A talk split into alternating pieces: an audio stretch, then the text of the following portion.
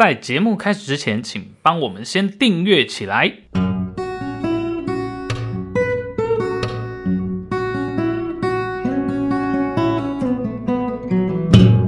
欢迎来到卡关实验室，听卡关不卡油。不少的听众朋友们呢，反映希望我们可以聊更多健身相关的议题哦。那其实健身和运动这个议题，基本上来说，其实网络上啊很多很多的推荐呐、啊嗯。OK，那其实像我跟老郑就会呃研究一些，比如说网络上大家近期有在探讨的运动哦、嗯，然后就希望我们透过一些比较科学物理治疗的观点来分析这些运动，介绍给大家。嗯嗯，对啊，而且其实很多人会选择在运动的时候会选择一些呃慢跑啊、健身啊、有氧运动啊来当成。是主要的运动项目，嗯哼，对。那问题来了，现在冬天，如果你想要去去外面运动的话，就可能会有一些问题了。嗯，对吧？像比如说前几天，哎，天气突然变冷，是，还有一阵子就是空屋，嗯，冬天就是有这个空屋的这样的一个，算是很从大陆那边飘过来一些东西啦，对啊，嗯哼，那姑且不论是哪里飘过来，反正就是有空屋的时候，我们去外面当一个人体的空气清净机，好像也不太好。没错，对，所以就可能会想，哎，那我如果在家可以做一些什么运动？嗯嗯嗯，对，所以呃，就其实就有蛮多听众朋友跟我们其实，在临床上的患者就会问到说，哎。超慢跑，嗯嗯嗯，对啊，超慢跑这个东西到底是一个什么样的东西？听起来好像很很惬意，然后但是又可以很有效的去呃获得健康，去达到运动的效果。没错，超慢跑呢这几年其实还蛮盛行。那这个超慢跑呢又被称作叫龟速跑，那因为它的门槛比较低啊，然后人人几乎都适合，所以其实很多包含像我自己本身的一些学生哦，大概是呃五六十岁的女生，我其实就很喜欢超慢跑这个东西。好，所以今天呢，我们就要来针对这个超慢跑哦，来好好的聊一聊。虽然它很简单哦，但是有一些美感其实在里面的哦。好，那今天这个超慢跑啊，当然它比较牵涉到很多下肢的东西啊，所以我们就由老郑来闯关，我来守关喽。没问题。好，我们就请小助手帮忙抽题。关于近年来超级夯的超慢跑，到底比起健走和跑步的好处在哪里？另外啊，超慢跑应该如何去定义呢？超慢跑的过程有什么需要注意的地方呢？什么样的状况可能会发生运动伤害呢？又会发生哪些运动伤害？该怎么治疗呢？好的，那首先在我们进入今天的三观之前呢，我想要先来请问一下老郑，嗯，到底什么叫做超慢跑呢？其实超慢跑啊，它早期是一个呃国外的学者提出来的，他提出的就是说，呃，这个叫做 Zone Two 的训练，嗯哼，Zone Two 训练指指的是一个心肺的呃有氧的一个训练的一个方法，嗯哼，那它的目的是要让你的心跳跟呼吸在一个很很稳定的一个的一个水平之下去进进行比较长时间的。一个一个一个训练，嗯哼哼，所以其实，在很多有氧的运动的训练呃的里面呢，就是哎，很多运动员的训练里面，他会把这样子的一个有氧训练当成是他运动的这个呃百分之七十左右的这个训练的菜单。哦，OK，那拍谢这个我重讲好了。其实这个训练呢，它其实是很多呃运动员会拿来锻炼心肺功能很有效的一个方法。嗯哼哼，对，因为他们可能会安排大概百分之六七十以上的一个训练量呢，去进行这个有氧训练。嗯，那其实这个这个超慢跑的一个训练方式呢，呃，它的重要的重点是说，是不要让你的心跳有太大的起伏，嗯，然后一直保持在你的心率在大概最大心跳的大概七成到八成左右。嗯，然后来达到一个有效的。一个呃刺激你的心肺功能，但是又不会让你喘不过气来的一个方法。嗯，对，所以其实它在使用上，它不会呃很剧烈，然后又很容易上手，所以后来就被拿来当成很多人哎做一个入门的一个运动方式。嗯哼，那为什么超慢跑里面那个超字有那个超字代表是什么？嗯、因为有有那个超字听起来好像就会好像很累啊，或是很剧烈的感觉。对，大家大家想想看啊，你如果在慢跑的时候啊，你如果想要维持一个速度的时候，嗯、你可能会稍微就就是就是整个真的很很认真的跑起来，跑起来的时候有时候会上气不接下气。嗯哼，对。那超慢跑的一个很大的一个原则就是要保持你的呼吸在非常稳定的的一个水平下，不要有一个很剧烈的喘的一个动作。嗯哼哼，对。所以其实，在超慢跑的时候，在跑友圈哦，他们会戏称它叫做 L 拉低赛跑法。拉低赛，对，拉低赛法就 long distance slow 的一个跑法。哦，那有人讲 L LDS，有人讲 LSD，都一样，反正就是都是这三个字去组成的。嗯，那它的呃核心的内容就是说，它标榜的是你可以边跟你跑速相同的这个跑友呢一起边聊天，嗯，边完成跑步这个活动。哇，那它的意思，它的重点就就在于这个东西，就是你可以边跑步边聊天的这个程度，嗯，代表它并没有妨碍到你的呼吸，是，然后它并不会刺过度的刺激到你的心肺的功能，嗯，那你就可以让这样子的一个训练呢，可以维持比较长的时间。哦，好，嗯、那我想，呃，老郑介绍到这边，我们对于超慢跑已经有一个初步的认识了。哦、嗯，好，那我们马上进入第一关喽。好，首先想要问老郑的是，超慢跑可以原地跑吗？哦，因为这也是蛮多，好像超慢跑引进台湾之后，很多人会进行的哈。原、嗯、原本应该在户外的这样的一个超慢跑，变成在家，然后甚至用一张瑜伽垫就可以可以做了哈。这是第一个算是子题。好，然后再来呢，是我们在做超慢跑的时候呢，其实应该要注意什么？那也有可能我们没有注意到的话，会有哪些运动伤害呢？好，那首先回答第一题，就是超慢跑可不可以原地跑？其实它本来是、嗯、呃设定在在室外跑的哦。那后来就是哎，可能传到日本、传到台湾之后，开始被变形成可以在家里跑。嗯哼，因为大家有这样的需求啦，就是说哎，你懒得出门，然后你又有时候冬天啊或者空屋啊，嗯哼，你不适合出门的时候，哎，那你又想要进行这个运动的时候，哎，这个原地的跑法就慢慢的就衍生出来了。嗯、疫情可能也有影响哦，嗯、大家都不敢出门。对对对对，嗯、尤其。疫情当中，就是让这超慢跑就整个就大放光彩这样。那至于在跑的速度的话，哈，其实超慢跑他们在设计的时候，并没有设定速度一定要多快或多慢，嗯，因为每个人的跑姿啊、跑的方式其实都不太不尽相同，嗯，所以其实但是他们有有得到一个很重要的数字，大家可以记住，这个一百八，一百八，对，一百八的步频，嗯，对，就是你换步的这个频率。那大家其实对于一百八的步频哦，可能不太熟悉，不知道怎么样去抓一百八，呃，你可以试着哈去那个网络上找一个节拍器，嗯哼，找那种那个 APP 有那种节拍器的，嗯、然后就设定在那个每分钟一百八十下的那个步频，嗯哼哼，然后你的脚步呢就跟着那个节拍器滴答滴答这样子去做这样子超慢跑的一个动作，嗯、不论是你原地还是你要去往户外跑，都可以用这种方式去进行，来保持你的步频在这样子一百八上下的这一个步频，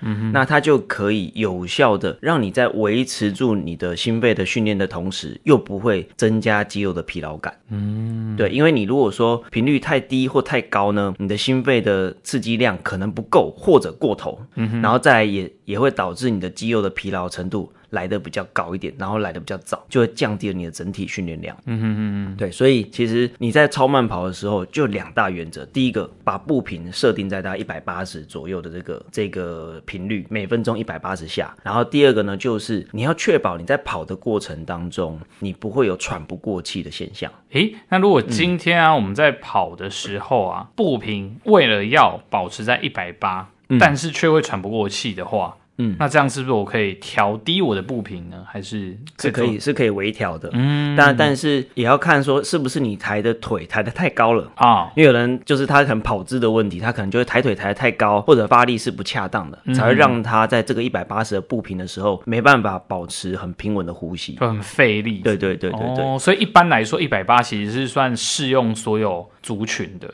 对对对对对，OK。而且根据运动生理学，他们在研究的时候也发现说，一百八十的这个步频呢，它对于整个心肺的使用的效率是最高的。哦，对对对，那这样子真的是、嗯、各位听众朋友务必啊，可以去试试看哦。因为像近期啊，天气的。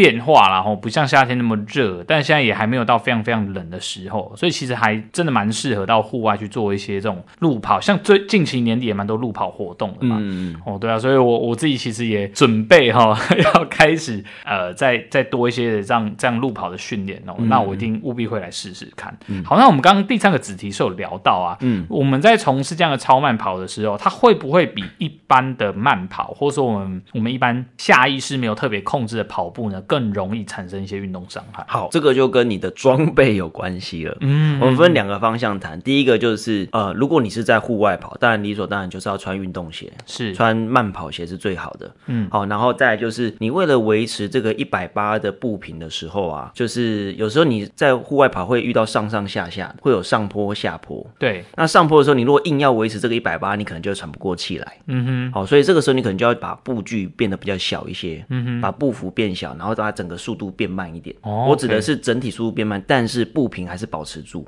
哦，所以步频要 hold 住，但是你的速度或是你的步距，也就是你画。跨步的这个幅度，嗯，哦，可以变小，这样子，对对对对对。那这样就可以保持你的呼吸是可以一个很平稳的一个状态。嗯哼哼，对，那这个是一个很重要的一个指标，就是你呼吸能不能让你可以正常讲话。嗯，比如说你可以边跑边录 Podcast，哦，就 类似这种感觉，就是边跑，哎，都下次我们可以来试试看。对，我们现在就开始跑这样子。OK，对啊，那这是在户外啦，户外的话就留意上上下下的这种上下坡，还有顺风逆风也会有也会有差异。嗯，像东北季风来的时候，像我在河边。跑啊，在东北季风来的时候，呃，去程很爽，因为后面风推着我跑，那回程就很痛苦。好，所以呃，当你在遇到这种逆风的环境的时候，哎，你就是要记得一下，你的步频要保持住，然后你的速度可以掉是没有问题的。嗯，对。然后在第二个面向就是。呃，我都不想出门，我只想在家里跑，甚至我也没有慢跑鞋。那我我要在家里做超慢跑怎么办呢？如果想要这样在家里执行超慢跑这件事情的话，我会强烈建议。当然，你如果有慢跑鞋，就最好穿着慢跑鞋。嗯哼。但是如果你真的没有慢跑鞋，你也不想准备，那至少啦，你准备一张厚的瑜伽垫，嗯哼，或者巧拼板。那我会建议那个厚度哦，大概要留大概一公分半到两公分的厚度。嗯哼。那样子的瑜伽垫的厚度，其实才是比较有机会帮。你减少那个来自地面的撞击的，嗯，不然很多在家跑很容易脚底板就受伤了，嗯，对，因为我们脚底板很多脂肪垫，那脂肪垫长时间受到这样撞击的时候，可能就会有问题，嗯，对，因为我们在临床上已经遇到几位患者，就是在家执行超慢跑跟一些有氧运动的时候，把他的脚掌弄受伤了。哦，诶，这个确实啊，跟我们一般在外面。路跑的时候就会有个很大的区别。哦，因为在台湾确实很多人在从事超慢跑的时候都是在家里进行，嗯、但一开始其实并他们并不知道说，诶，其实应该要在一个足够厚的软垫上，他可能一开始只是选择一个薄薄的垫子，对、哦，但那个的避震效果其实对于保护双脚来说是远远不够的。嗯，哦，那再来就是超慢跑，如果在家执行的时候，因为在户外跑的话，你身体会一直持续往前迈进，会迈开步伐。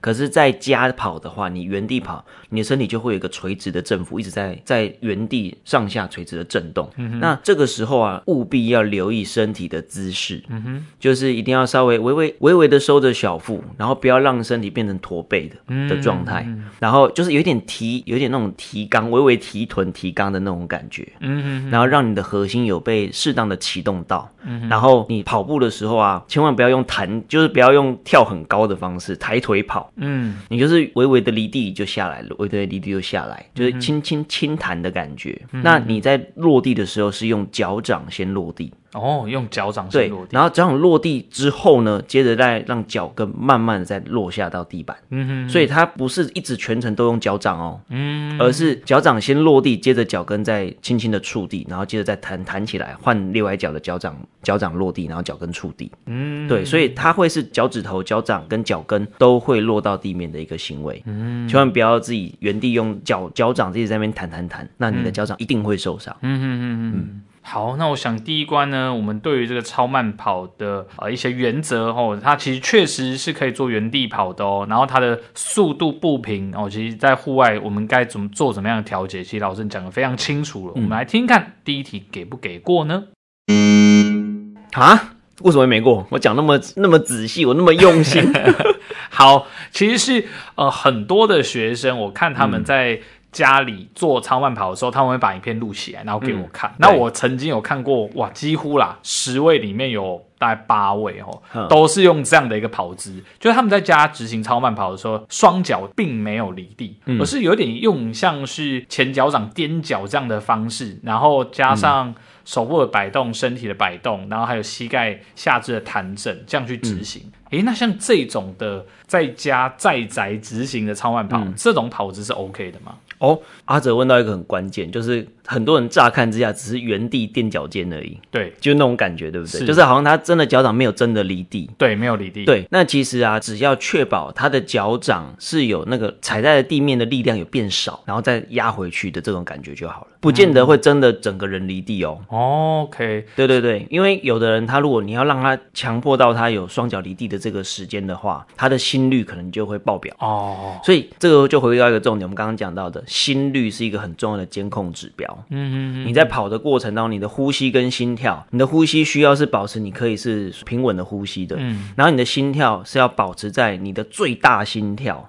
的大概七成左右。对，那这样子的状况下，每个人离地的那个程度可能就会有差异哦。对对对，所以你不见得会看到一个人整整个弹起来，脚掌整个完全离地。嗯哼，对，就是他可能会有一点好像微微的粘在地板那种感觉。嗯，对，但是这个时候就要留意，不要变成都是只有脚掌在受压。嗯，一定要让他脚跟要有一个回落的一个行为。嗯，那这样子脚掌跟脚跟的那个力量的配比才会是比较正常的。哦，那这样听起来超慢跑，其实对于这个姿势的。要求跑姿的要求，它并不是那么的有严格限制，哦、但反而在于这个我们的呼吸，还有我们这个心跳哦，这个这个确实是比较要求一些是这样吗？像有些智慧手表、嗯、智慧手环，它会有一些运动模式，它就可以帮你监测你的心跳。嗯哼，对，那其实就可以透过这个心跳的监测呢，去看一下说，哎，到底我的心跳的这个区间是不是在全程都是保持在最大心跳的大概七成左右？嗯，那呃，在这边提醒各位听众朋友，就是你如果要监测最大心跳的话，呃，以往的做法是用两百二减掉你的年龄，对，但是这一件事情已经逐渐的在正在被淘汰掉了，嗯嗯，所以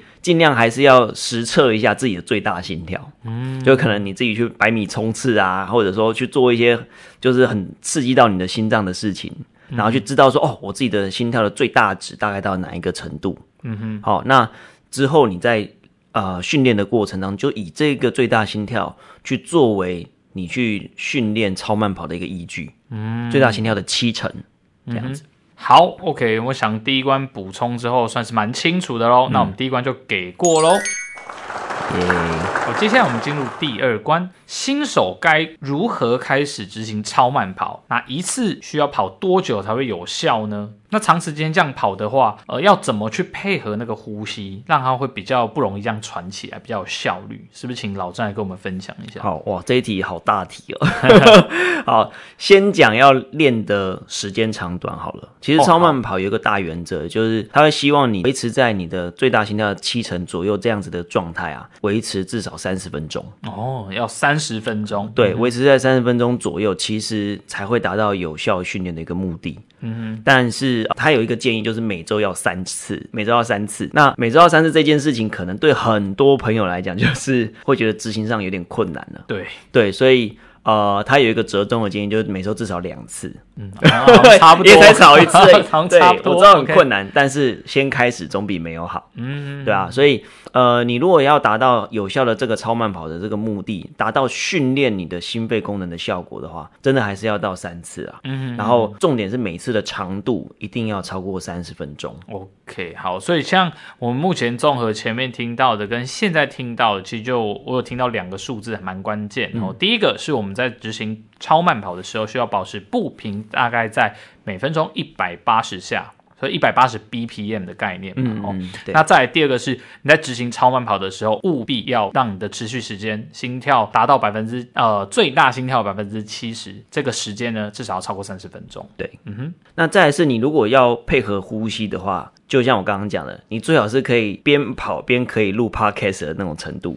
嗯，就是不能太喘，这是关键。嗯，很多人跑就会很急，想说啊，我要效果好一点，我用冲刺的。它绝对不像那种间歇高强度的那种训练方式，用冲刺啊，或者说是做一个让你的让你会上气不接下体的这种状态。嗯哼，超慢跑它讲究的就是你的呼吸跟心跳要非常的平稳。嗯哼，所以你在跑的过程当中，你的呼吸必须是可以持续用嘴鼻子吸跟吐的这个状态。哦，用鼻吸。对，哦 okay、这是一个比较简单的原则啦。嗯哼，然后再就是。你在跑的过程当中，你甚至是可以跟人家讲话的。嗯嗯嗯。所以你如果可以找哎跟你的跑的速度差不多的人，可以边跑边跟他聊天的这种状态，其实他就可以达到你超慢跑的这个保持好的一个呼吸频率的一个方式。嗯，OK。所以新手啊，开始要执行超慢跑的时候，嗯，因为我们可以先尝试哦，即使是在家，或是哎你可以。走出户外，然后找一个跟你差不多速度差不多的伙伴，然后我们去进行这样的超慢跑，然后把我们刚刚以上综合那些都有达到，并且你们在跑的过程还可以稍微有聊天哦，这样其实就是一个还蛮呃值得开始去执行的一个运动。对对，对，我这边想要呃问一个问题，我们刚刚一直在提到说超慢跑要这样执行才会有效，那超慢跑这个东西，其实我们到底是针对哪个东西去做训练？因为像有些人运动的目的是为了瘦身，那有一些人的运动目的。可能是为了让自己的心肺功能比较健康等等。那如果像超慢跑这类的运动，它对于哪个面向的帮助会是比较多的？它主要目的是要训练你的心肺功能，嗯，然后再讲的更科学一点，它想要训练的是你的能量系统，嗯嗯，它想要训练的是你的要有氧的能量系统，是。那那谈的就是立腺体了，嗯嗯嗯，对，就是它其实讲的就是训练你的立腺体。嗯，粒线体是我们身体细胞去产生能量，然后产生呃，促使我们肌肉啊、心肺功能可以正常活动的一个很重要的力量来源。这个算小型发电厂。是对。那人体的细胞内的粒线体的浓度跟品质，呃，那个呃数量跟品质呢，就决定了你是不是够长寿。嗯，对。所以为什么呃，为什么很多人是会要谈超慢跑？因为它有一个很重要的目的，要长寿。哦，OK。对，所以越多吗？对，越多，然后效率越好的话，效率越好，其实你的燃脂效率也越好。嗯，据国外就有个做一个研究哈，就是说顶尖的运动员啊，他们去做这样子的一个训练的时候啊，他去监测他的能量系统怎么用的时候，发现哎，这些顶尖运动员他的有氧训练如果做得好的时候啊，他的那个身体的能量系统会大量的消耗他的脂肪，嗯哼，就达到真正燃脂的目的了。是，对。那你如果今天你的粒线体浓度是不够的话，你去大量运动的时候，有可能你来燃烧的不是脂肪哦，你燃烧的是你的糖类。嗯哼，燃烧的是你的蛋白质，嗯，那其实你就达不到你燃脂的这个目的了。哦，所以刚刚老郑提到的这个，我们要增加立线体，也就是我们人体发电厂的这个数量跟效率，嗯，是可以透过像超慢跑这样的训练，然后慢慢的去呃训练起来，把这个能量系统变得更好，是这样？对对对，去把它建立起来的。嗯，但是立线体的训练绝对不是你练个几个礼拜哦，立线体就暴增了。嗯，对，立线体的对立线体的训练都是以年来单。为单位来看的，所以真的是要持之以恒的去执行，才会有比较好的一个成果。嗯，对，所以立线体的这个训练，而且超慢跑这件事情，它很轻松，所以它适合你。你在执行的过程当中，可以避免掉很多运动伤害，你就可以养成一个运动习惯。嗯，那其实你如果能够养成运动习惯的话，你训练就算以年为单位，其实就不是那么困难。嗯，那我想很多朋友在运动的时候都有一个困扰，就是哎、欸，我心血来潮想要运动，对，结果运动还没变成习惯，就变成运动伤害。嗯，那就停止那个运动，就很可惜。是。对，我想这个超慢跑会这么爆红，我想有一个这么很重要的理由，就是它不会过度激烈，嗯哼，然后也不会过度刺激到你一些呃你一些骨骼肌肉系统这些关节，嗯，那它甚至有些肥胖的人啊，有关节炎的人都可以在呃专业的建议之下，在执行超慢跑，安全的执行超超慢跑。嗯，好，那我想第二关蛮完整的，我们来听听看给不给过呢？Yes。好，那我们马上进入最后一关喽。好好，最后一关呢，我们想要问的是，当我们在执行超慢跑的时候，如果我发现身体出现哪些警讯，这个时候就应该要赶快寻求专业的建议。然后，这是第一个子题。那第二个是，我们在做完超慢跑之后，我们可以针对哪一些肌群做重点式的拉伸呢？嗯，好，那第一题我先分成两个两个方向来回答。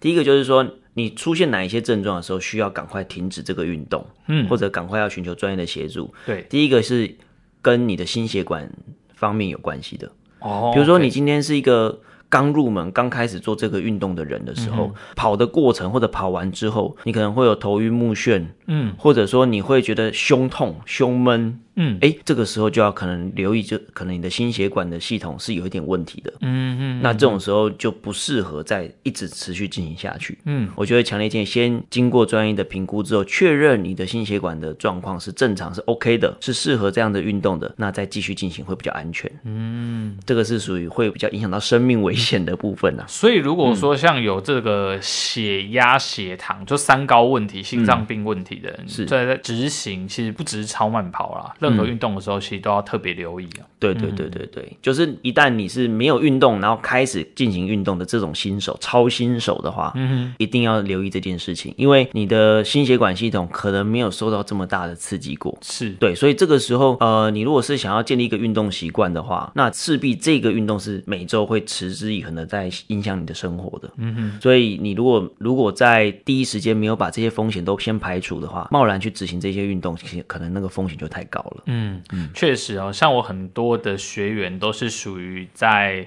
五十五岁之后才开始有运动习惯 哦。那无论是有氧或是一些呃无氧的重量训练或功能性肌力训练也好，嗯，那确实我们在刚开始接触这样的学员的时候，因为有的学员确实已经有三高问题啊、血糖问题啊，嗯、那来的时候其实我们前几堂课都会蛮注意的啦，然后就是务必要让他至少佩戴。这个智慧手表，然后去监测他的心率。风险更高的一些学员，我们甚至会在他运动前让他量血压，嗯，然后运动后也量一下血压，回去看一下他身体这样调节血压的这个机制是不是正常的。嗯，所以要特别留意哦。如果说你身体有一些既有的心血管疾病问题的朋友，在执行任何运动，包含超慢跑的时候，一定要特别留意。嗯嗯，好，那这是第一个面向，在第二个面向就会是比较是我们专长骨骼肌肉系统这一段了。是。对，今天超慢跑它就是一个虽然是一个看似无害的动作，嗯哼，但是因为它很无害，看起来很无害，所以很容易会让你用了一个错误的姿势，嗯哼，然后持续进行这个这个伤害你自己的行为，嗯哼。好，那最常见的其实就会看到是脚掌的疼痛，是。对，指骨痛，就是脚掌那边，因为就像刚刚阿哲讲的，就是说你在室内执行超慢跑的时候，很容易就是。只有脚掌一直在触地，对，然后脚跟没有确实的把力量放下来，这个时候脚掌持续受到比较多的撞击，或者说你可能是抬高腿跑，嗯哼，让你身体的重心起伏比较大的时候，这个时候脚掌的撞击就会特别大，嗯，那这个时候可能脚掌的疼痛就会出现，嗯，那就可能需要调整一下你的跑姿，嗯哼，你不用因此完全停掉，但是就必须要调整你触地的方法，嗯哼，那在第二个就是你如果在跑的过程当中，你有感觉到，哎，你的膝盖或者你的脚踝。会往内旋转或者往内夹的现象的时候，哎、嗯，这个时候就要留意了。不论你是在室外或者室内跑，如果一旦出现这个现象，势必要把这个呃膝盖往内旋的这个现象呢，尽可能的，就是把它往外旋一些，嗯嗯，尽可能让它是可以保持在朝向正前方的状态。嗯，不论是抬起来或者是落地的那一瞬间，都要保持在膝关节是比较微微的朝前，而不是往内夹的的这个现象。嗯，对，确实很多人在跑步啊，嗯，那或走。路的时候也会哦，有这个膝盖，嗯、我们称为叫内扣，然后就是它会稍微内收跟内旋这样子的一个动作出现的时候，诶，其实对于你整整体的整个下肢生物力学的排列是比较不利的。对对，这个时候就可能会产生很多软组织的受伤，嗯、然后甚至关节的一些发炎。嗯，哦，所以如果你有看到，你有感受到你的膝盖跟脚踝在落地的时候，身体状一放上去，哎，开始会往内夹、往内旋，那就真的要留意了。嗯、然后在第三种类型，就是你如果跑一跑，会觉得腰就开始紧起来了，嗯，或者腰就甚至开始痛起来了，哎，那可能就要留意了，就代表你的腰椎的那个弧度可能没有维持得很好。嗯，那代表你在跑的过程中，每一次的震动都会增加你腰椎继续受伤的风险。嗯嗯，好、哦，所以这样子的类型的人呢，就可能要稍微去呃，请物理治疗师或者是医师呢看一下你的体态是不是正正常的。嗯，是不是你的骨盆跟你的脊椎是保持在比较正中的位置，比较中立的位置。嗯哼，好、哦，那这样子的时候，你的那个肌肉的弹性，你的你的那些关节的弹性也会来的比较好。嗯，好，这也是跟我们以往非常多节目有提到啊，在脊椎的曲度对于我们人的健康来说是很重要的哦，嗯、因为它其实除了是支撑我们身体的骨干之外，很重要，它像一个避震器。嗯、所以，我们有一个 S 型这样的一个曲线呢，这个曲线就有点像是我们避震器的那个弹簧一样哦。所以，当你的这个避震器的曲度变得太直或是太曲的时候，哎，你有可能就会增加脊椎受伤的风险。好，那我们听完的这个有关超慢跑的哦，如果你出现一些症状的时候，嗯、我们应该留意的东西。好，那在最后我们还是要请教一下老郑，我们嗯做完超慢跑之后，我们可以针对哪一些地方或是肌群做一些重点式的拉伸呢？其实呃，先谈呃，在谈做完之后，我会先谈做之前哦，就是说你到底要先做哪一些暖身来保持你的这个超慢跑的一个高效的水准哦。是，其实我会建议两个，如果你时间有限的话，两个动作可以先做。第一个就是先增加你的脊椎的旋转的能力。嗯哼哼，就是我们在跑的过程当中，我们的手手会是跟下肢是交互的去做，左手配右脚，右脚配左手嘛。嗯，对。那这样子的一个动作的时候，会让我们的脊椎会产生一个旋转的这个力量。对对。那其实呃，这个旋转的一个动作如果顺畅的话，你的跑姿的过程阻力就会非常小。嗯哼，而且你就会很轻松的达成核心出力的这个现的这个现象。嗯哼，好，所以其实超慢跑这件事情，不论是慢跑还是超慢跑，你的启动的这个力量来源呢都会是你的躯干。嗯，所以躯干的主要作动方式，它主要是以旋转为主的。嗯哼，所以如果你想要执行这个动作之前，先做一些呃，把你的小腹微微的收着，让你的腰椎呢是保持比较一个正中的位置之后呢，去尽可能的去旋转到两侧。嗯哼。是以速度在你可以控制的速度之下，慢慢的旋转到在某一侧，嗯哼，然后停留在新的角度上，保持大概两到三次的呼吸，嗯，然后再转回原来的位置，嗯哼，好，大概左右各做两次，这样子你至至少就可以让你的脊椎的这个旋转的角度跟那个弹性会来的比较好。嗯，所以刚刚老郑提的这个旋转呢，嗯、是指我们先回收小腹，嗯，把我们整个骨盆，然后下腹这一带 hold 住，稳定住，然后去用胸口旋转嘛，或是这样这样子的概念。对对对，上下半身分离的那种感觉，这样子。嗯嗯嗯。对，这是第一个是旋转的部分，嗯、然后第二个就会，我会建议是可以用腹式呼吸，嗯，就是用腹式呼吸，主要就是要唤醒你的整个身体啊、内脏啊、核心肌群这些肌肉的滑顺的这个程度。嗯哼，因为很多人在选择超慢跑的时候，可能选择的时机是在你早上起床。嗯哼，那早上起床的时候，你的内脏、你的筋膜已经静置了好几个小时，已经睡着睡着好几个小时了。所以你在活动它之前，如果能够给它适度的一点刺激的话，让里面的润滑程度变高，也会降低你在运动时的阻力。嗯，你的运动效率就会高很多。是对，如果时间有限的话，我会强烈建议做这两样的一个伸展，这样子。嗯嗯嗯嗯嗯，那如果执行超慢跑之后呢？超慢跑之后哦，哎呀，超慢跑之后，由于超慢跑哈，它是非常低强度的，嗯，对骨骼肌肉系统的刺激也是相当低的，嗯哼，所以其实我倒没有特别建议说一定要做什么样的一个恢复的训练。哦，因为。你跑完超慢跑，如果你的强度控制得宜的话，你跑完是其实也不喘不累的，嗯，也不会有什么酸痛啊那些那些问题跑出来。哦，所以超慢跑执行完，嗯、反而在这个运动后的这些静态伸展，其实未必要执行。对对对，因为它算是很轻盈的一项运动，嗯哼，很轻量，对骨骼肌肉系统的那个 loading 是很小的一个运动，嗯哼，所以其实你如果执行的方式是对的话，其实你事后的这个收操这件事情，你就想超慢跑它本身就是类似收操的。状态，对啊，那个强度，对啊，所以其实它的收操倒没有到定要做到什么程度。嗯，好，OK，第三关，我想呃听了蛮多很关键的哦。其实像超慢跑跟我们一般在执行一般的路跑或是健行不太一样的是，它的事前暖身其实是比较重要的哦。嗯，好，我们来听听看第三关给不给过呢？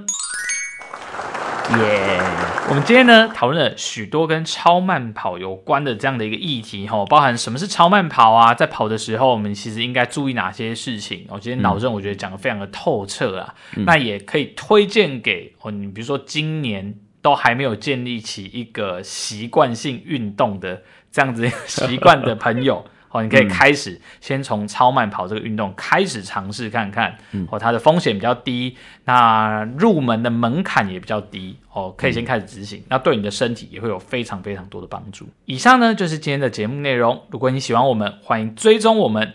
如果你想要听更多有关物理治疗跟健康相关的议题，欢迎在下方留言给我们哦。我是物理治疗师阿泽，我是主科人老郑，卡关实验室，我们下次见，拜拜。